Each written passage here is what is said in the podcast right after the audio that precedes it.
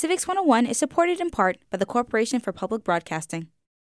When we were interviewing one of the guests for this episode, Nick, you mentioned this archival recording.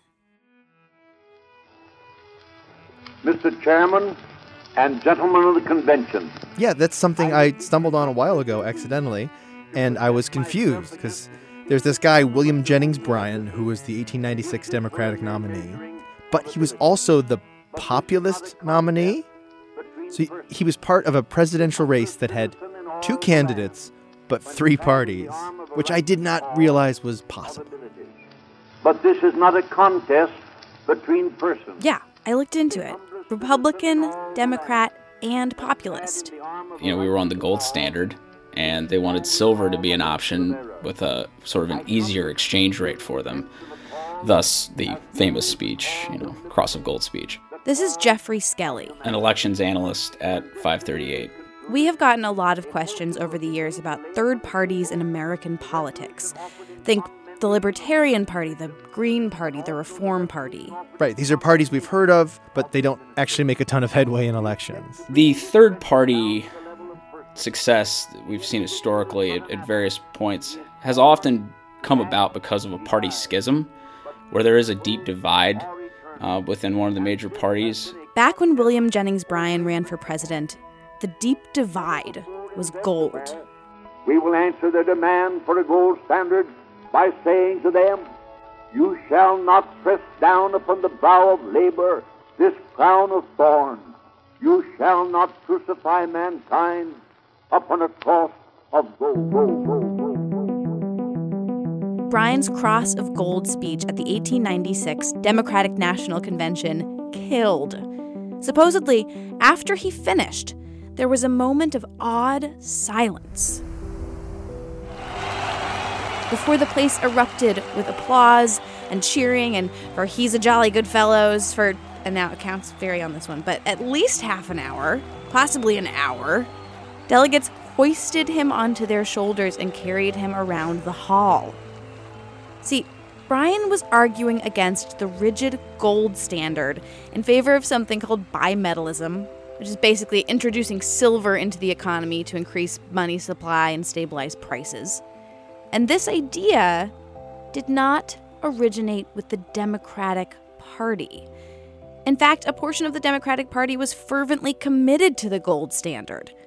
Bimetallism was at the core of the populist party platform. If you go back to like the late 19th century, there was the populists who were doing fairly well in some parts of the country that influenced the Democrats, particularly. That's part of how William Jennings Bryan ended up being the 1896 nominee for the Democrats. Was this push by populists that especially had to do with monetary policy, um, which doesn't sound all that exciting now, but it was pretty exciting back then. So Bryan wins the Democratic nomination on a populist idea, and then the Democrats just kind of take that idea?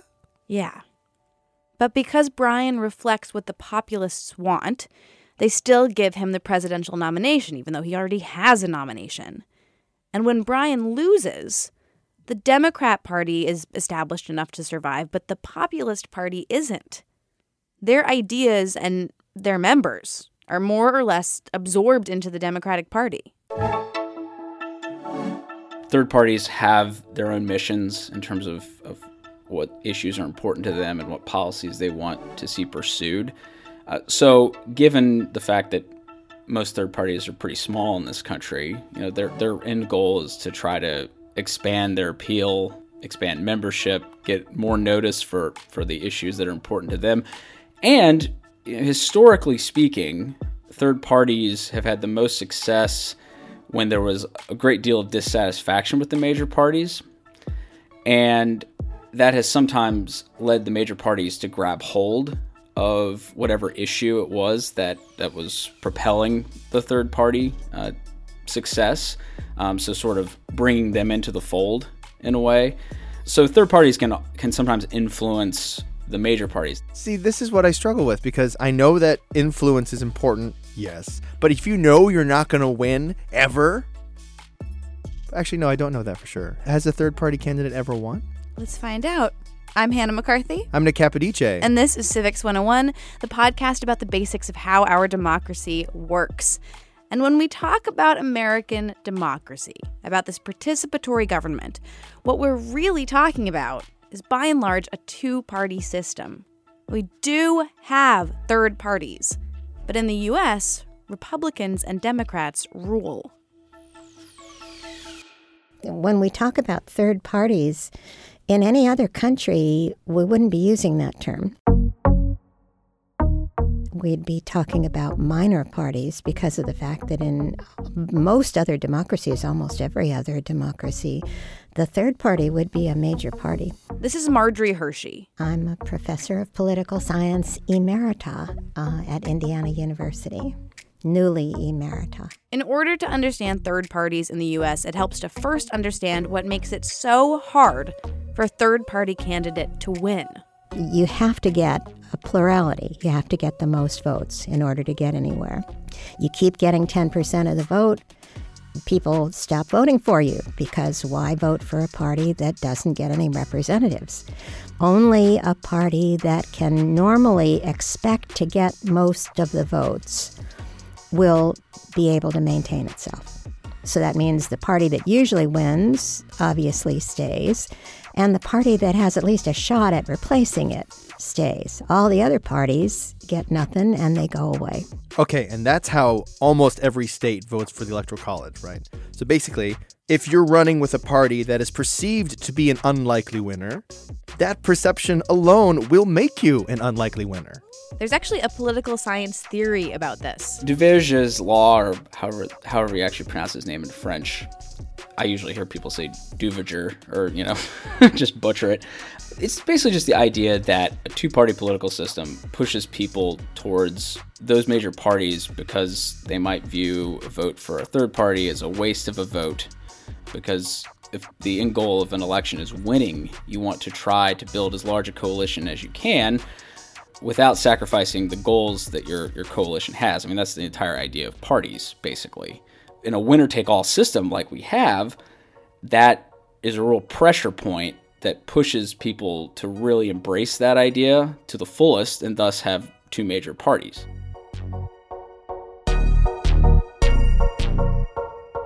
So, because we're a two party system, we vote the way we do. And because we vote the way we do, we remain a two party system.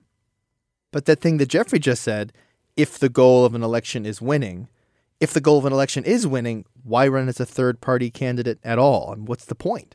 I, you know, probably there's psychic benefit or people wouldn't do it. But I think most people who run as minor party candidates or as independents do so because they are just really very intensely committed to a set of issues and they are willing to take all the costs of running, which are substantial, only in part in money, but just in energy and emotional commitment and everything else, in order to expose people to this point of view that they believe is the truth. This is something that I found kind of remarkable about third party candidates that they pretty much know they won't end up in power. Right.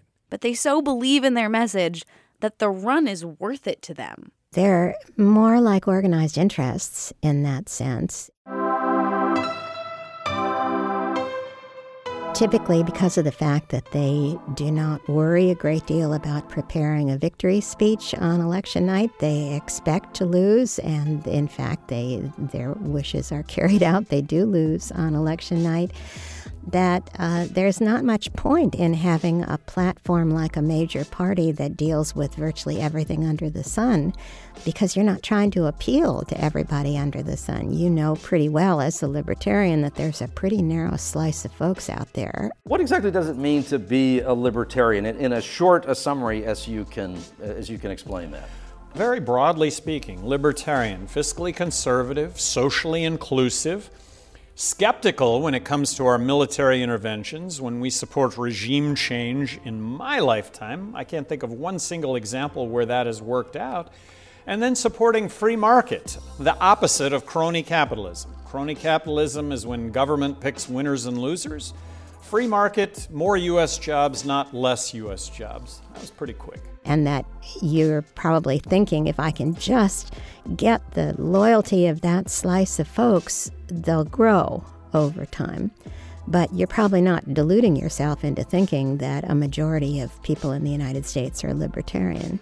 There's always a chance, though, right? Rocky can beat Apollo Creed. There's a chance that the Populist Party could have found its footing in the 19th century, made a real go of it. There's a chance that libertarianism is going to get big enough to throw its hat in the ring in a meaningful way. But they'll just have to make their platform a bit broader. Yeah, I think they probably would, which is why most of them don't believe that that's a good idea. Um, they don't want to become mushier. They want to stand for the specific kinds of stands on issues that they believe most heartily in. And so uh, most of them are what political scientists call purists, um, people who are motivated by the issue, not by loyalty to the party. But it hasn't always been this way, right? We didn't start out with Republicans and Democrats. We started out with the Federalists and the Anti Federalists, and then Federalists and Democratic Republicans, and then we had the Whigs and the Democrats, and then finally the Republicans and the Democrats. So, yes, it's always been a two party system, but it's parties replacing one another. How did that happen? The parties weren't necessarily as ideologically sorted as they are now. And by that, I mean, you know, historically, uh, you had for example, in the Democratic Party, you had sort of more liberal, big city Democratic bosses, especially on like the East Coast, allied with Southern Democrats uh, who were definitely conservative, and so that that was an interesting coalition. And on the other hand, you might have more conservative Midwest and Western Republicans allied with more liberal Northeastern Republicans, and so that was a coalition too. And there are a lot of reasons why that was the case, but in modern times, the parties have become much more well aligned uh, in terms of liberal conservative than they were for much of the 20th century. There was a time when the parties simply weren't as well established as they are right now. There was a little more room for party transition in the past. The last time a presidential candidate was elected from a new party was in 1860 when Abraham Lincoln won as a Republican. It's just crazy to me that the Republican Party was once one of these minor third parties. How'd they do that? How'd they become a major party so quick? The first Republican to run for president was actually four years before Lincoln, John Fremont in 1856. And it was because of that election that the Whig Party, which was the major party at the time, ended up dissolving because you had this issue that left a lot of people really fed up with the parties and wanting another option. But unlike with the William Jennings Bryan election and the gold standard issue, the issue in 1856 successfully brought a new party to power.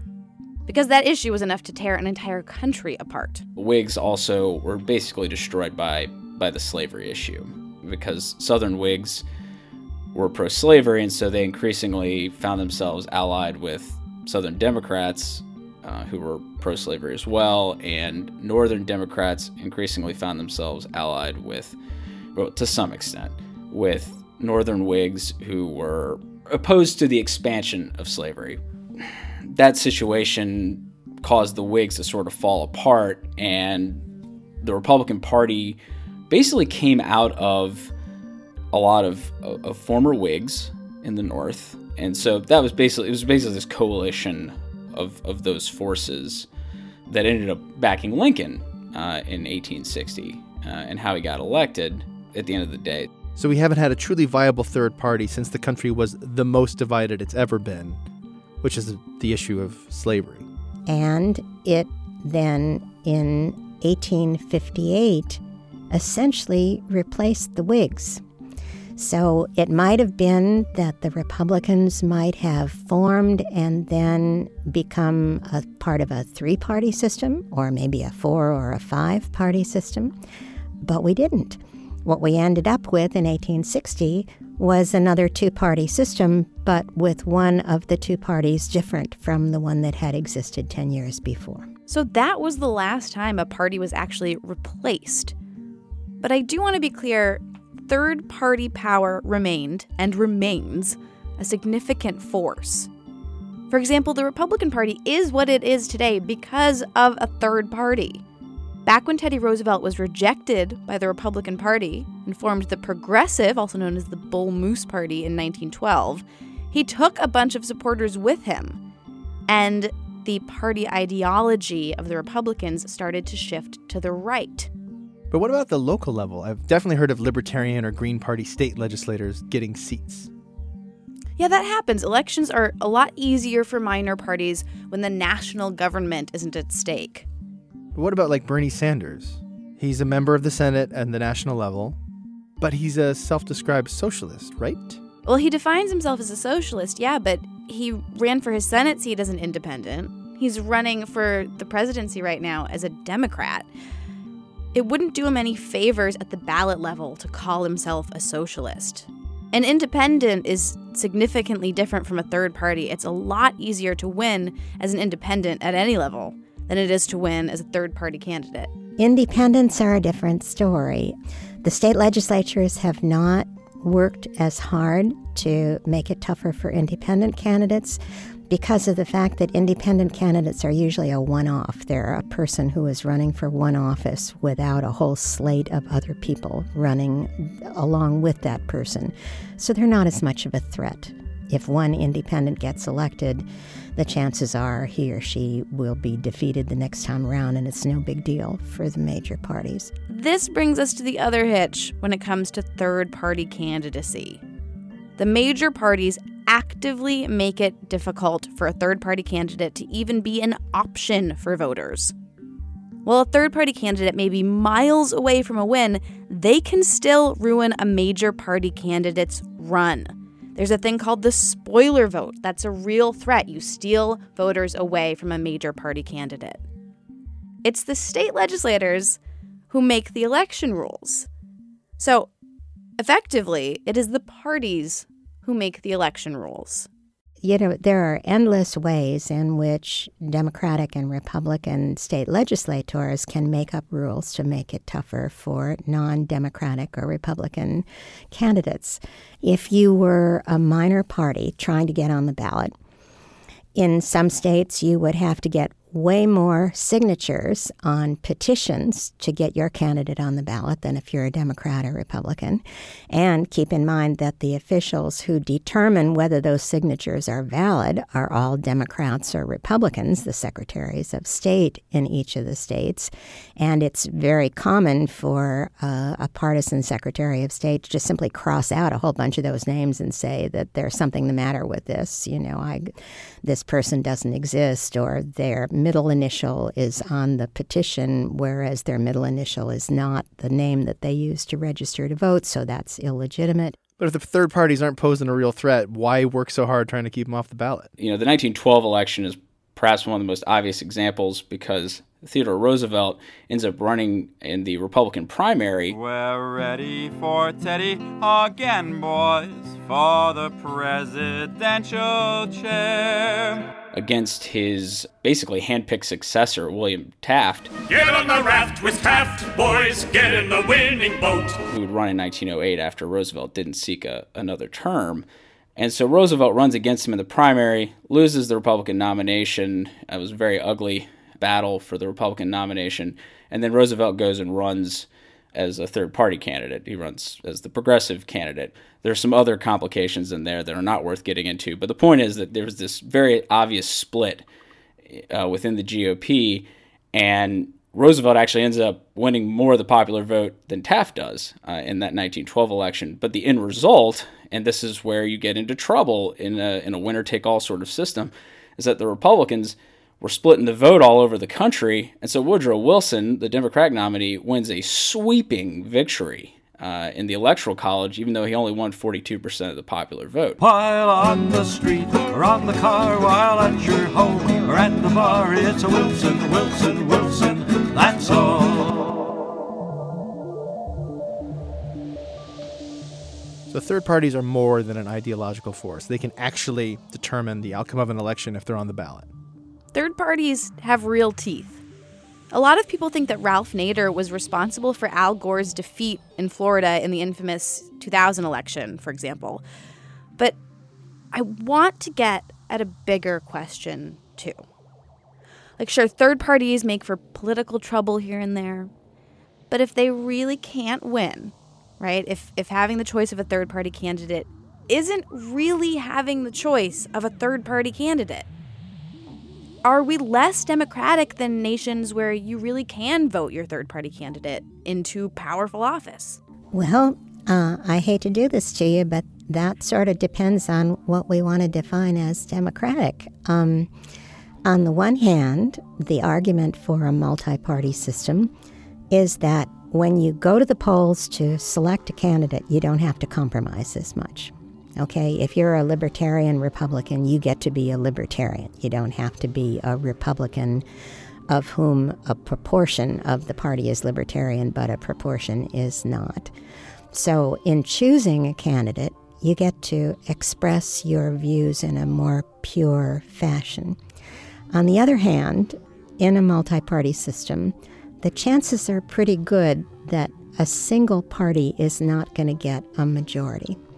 That party that gets the most votes is going to have to join with one or more other parties in order to get a majority. And the thing is, you, as a minor party supporter, can't be sure in advance of the election which parties your party is going to coalesce with. So, although it may be more small d democratic in quotes in advance of the election when you're making up your mind as to what candidates to support, that may not be as small d democratic after the election when a coalition has to form in order to govern.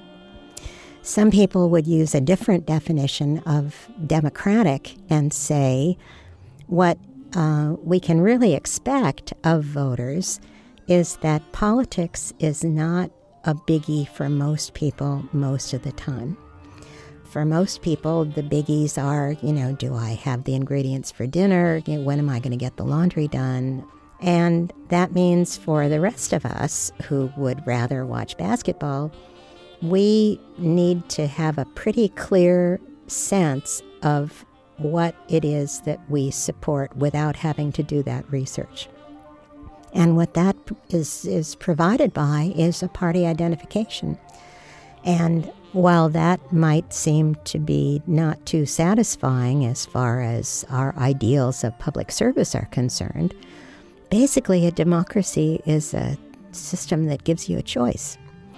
And if you have to spend a huge amount of time researching every candidate, A, we know you're not going to do that. And B, that means you're not going to have a choice because you're not going to bother to, to become involved in it.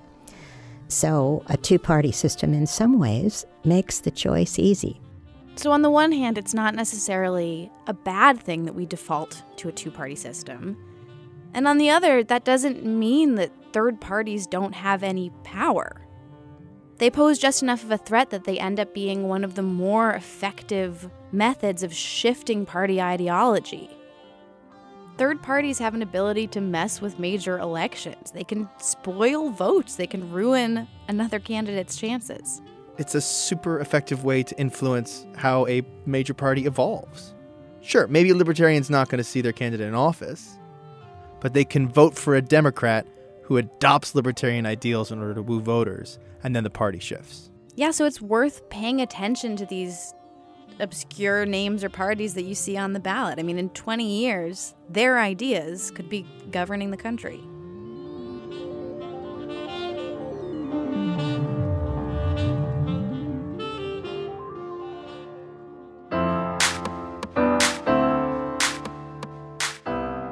Civics 101 was produced today by me, Hannah McCarthy, with you, Nick Capodice.